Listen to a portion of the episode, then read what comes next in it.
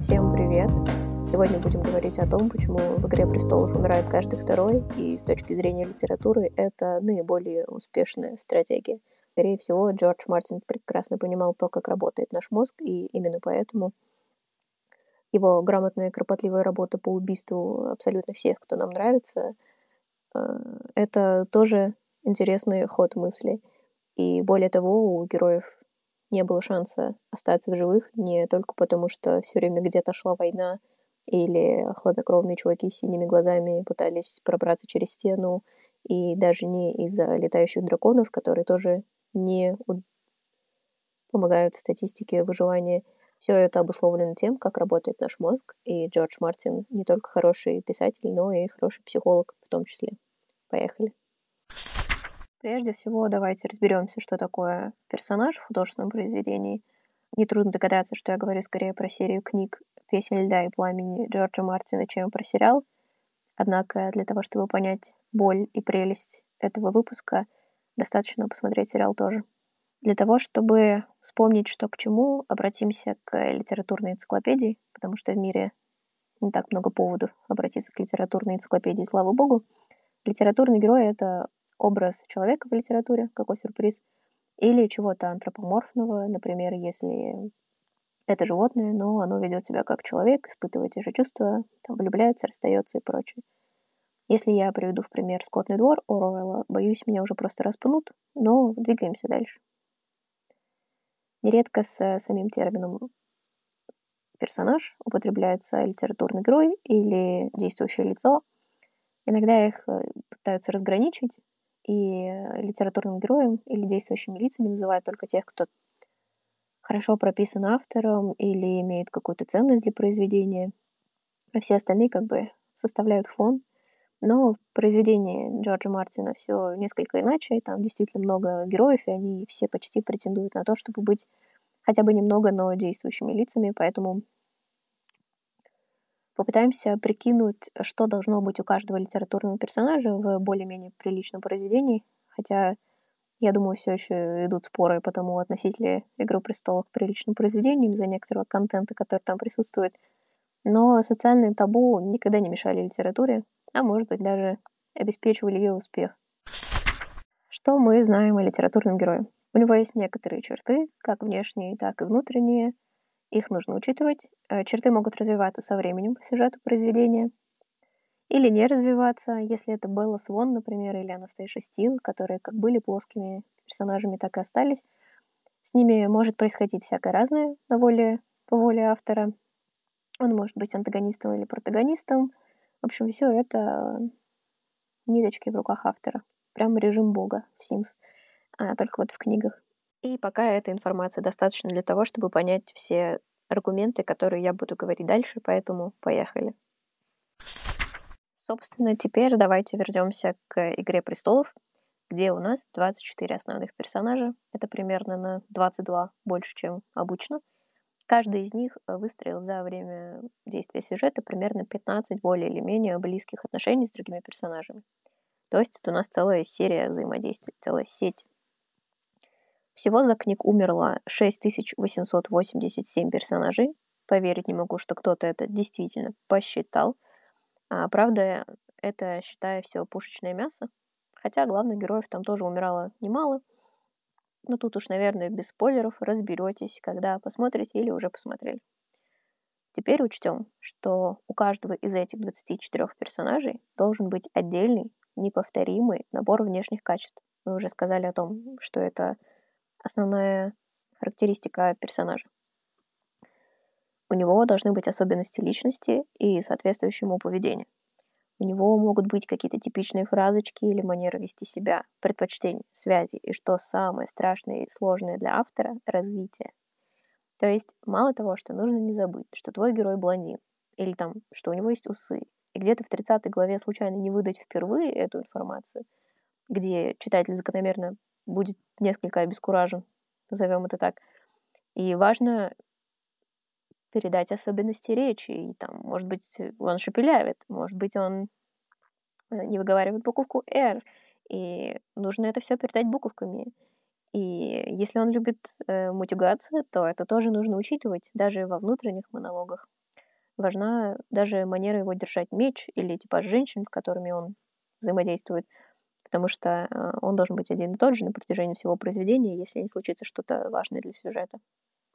И вот тут уже становится по-настоящему сложно, потому что когда у тебя 24 персонажа, время от времени они будут пересекаться, и здесь тебе даже диалог прописать сложно, потому что у каждого из них отдельная речь и отдельные особенности. Все это нужно классно рифмовать, миксовать и все время не забывать, какие черты кому относятся.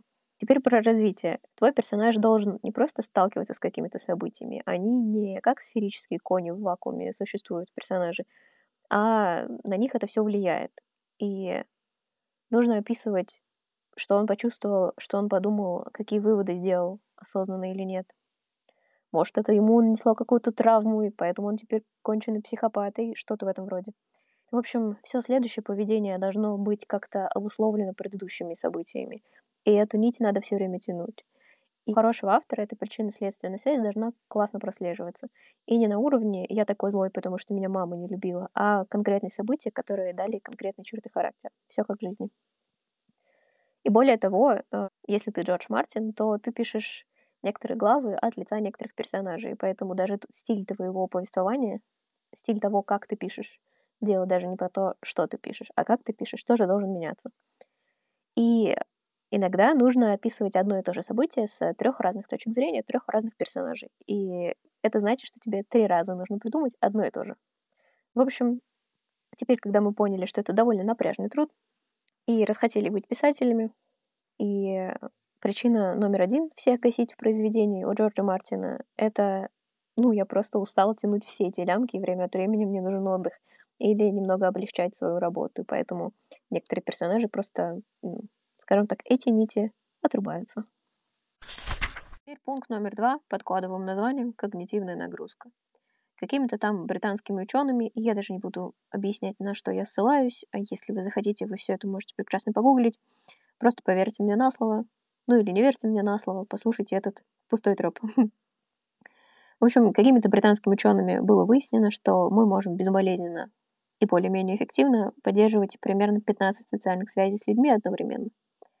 Очевидно, что какие-то из них более близкие, какие-то менее близкие, но, в общем, 15 наш максимум. И, как мы помним, 24 основных персонажа у Джорджа Мартина как раз 15 взаимодействий друг с другом имели максимум. Очевидно, Джордж Мартин тоже красавчик и тоже угадал, и, может быть, даже тайком шпион э, британской службы разведки, но всегда есть шанс, что это просто совпадение. Так вот, когда мы читаем книгу, и особенно если мы читаем ее одну за одной на протяжении какого-то долгого времени, и нам что-то там нравится, формируется, в общем, пара социальной связи. Штука, прям, так скажем, обоюдоострая, потому что социальные связи — это когда ты вот живой, настоящий, а, но ты уже так сросся с персонажем, или с артистом, например, потому что он тебе нравится, и он тебе как родной, и ты уже начинаешь как-то неосознанно обращаться к нему в своей голове или вспоминать события его жизни, точнее, книги, и как-то применять их на свою жизнь. В общем, получается какое-то месиво из реального и нереального. Но это просто то, как работает мозг, когда он получает очень много информации из одного и того же источника, и а, мозгу, в общем-то, все равно, существует этот человек в реальной жизни или нет, он будет с ним дружить. В общем, пара социальной связи, которая формируется у тебя с героями произведения, если это произведение песен «Льда и пламени», то их, как мы помним, достаточно много — и поддерживать сразу 15 парасоциальных связей, да, честно говоря, даже 5 парасоциальных связей, допустим, только с теми персонажами, там, что тебе понравились, это как держать открытыми сразу 50 вкладок в браузере и удивляться, почему же, почему же у меня так все тормозит. Виснуть будет просто жестко. Потому что это когнитивная нагрузка, и она дает ненужный головняк читателю. А читатель начинает теряться в сюжете или устает следить за нитью, перестает что-то понимать, что зачем шло, почему он так себя ведет, персонаж становится менее близким ему. Поэтому, если нитей слишком много, время от времени эти ниточки нужно отрезать. Так что вот причина гасить персонажа номер два для Джорджа Мартина. Потому что чем меньше пара социальных связей поддерживается, тем лучше. а лучше а, постоянно менять людей, с которыми у тебя формируется парасоциальная связь. И Джордж Мартин этим очень клево управляет. Третьим аргументом будет то, что иногда смерть — это просто самая логичная точка развития персонажа. Тем более, что мы говорим про фантазийный жанр, про средневековье условное, в котором, ну, до ста лет доживали крайне редко.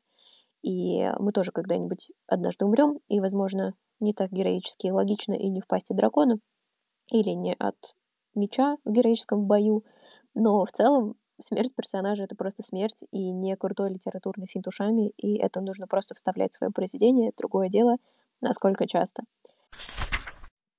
И четвертый пункт, а может быть и ключевой пункт на самом деле, никто не отменял азарт, и все любят поиграть в русскую рулетку в той или иной степени, и персонажи, часто и внезапно умирающие, не успевают построить в голове какую-то предсказательную модель для тебя, чтобы ты точно знал, кто и когда умрет, или, например, как бывает в некоторых произведениях, ну, ты прекрасно знаешь, что там будет счастливый конец, и все будут жить счастливо, и никто не умрет, и даже если он умрет, то, скорее всего, он там просто потеряет память, и все это в итоге кончится хорошо.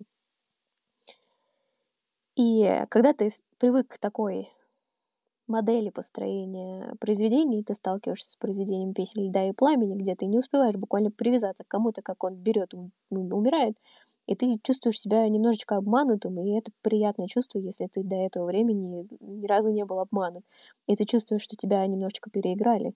И это круто, это немножечко привязывает тебя к произведению и добавляет, там, назовем это специи в блюдо. И за таким хочется, конечно, возвращаться. В общем, Джордж Мартин э, поддерживает огонек как настоящий Прометей. Ну что, э, можно подводить итоги. Спустя четыре аргумента разной степени ценности можно в очередной раз поздравить себя с тем, что, мне нравится и, возможно, нравится вам, не только потому, что это вкусовщина, но и потому, что это очень крутой продукт, и в него вложено много сил. И иногда тебе кажется, что бесконечные смерти в произведении — это просто вот такой вот автор, приколист. Но вообще-то за этим стоит крутая система и психологии, и учитывание нагрузки на твой мозг, и учитывание специфики жанра и прочее, прочее. Так что можно много говорить о том, какой он молодец, Джордж Мартин, супер красавчик, что он очень удачно смешал и очень актуально, между прочим, несколько жанров типа фэнтези, исторической прозы, каких-то жестких средневековых интриг и табу. Очень умело, кстати, табу. Не все произведение состоит целиком из того, что обычно не принято э, выносить на публику, но это просто есть, и как бы кто увидел, тот увидел. А политику и философию вовремя приплести, но не сделать каких-то слишком откровенных высказываний, но при этом вроде бы как дать понять про природу некоторых исторических событий, которые происходят почти все время вокруг нас — а, он создал арку почти сотни очень разных персонажей, где примерно каждый может найти себя. Это и разные национальности, разные социальные статусы, разные типы взаимодействий, разные характеры, там, не знаю, меланхолики, экстраверты, психопаты, все есть.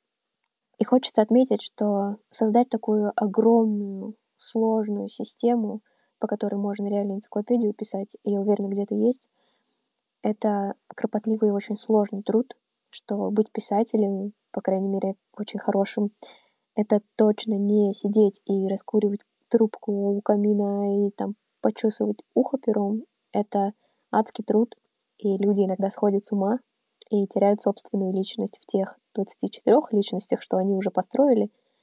И очень несложно влюбиться в своего персонажа или почувствовать, что ты живешь в том времени, а не в том, в котором ты живешь на самом деле. Поэтому, возможно, все литературные гении немножко двинутые психи, и это окей, и это нормально.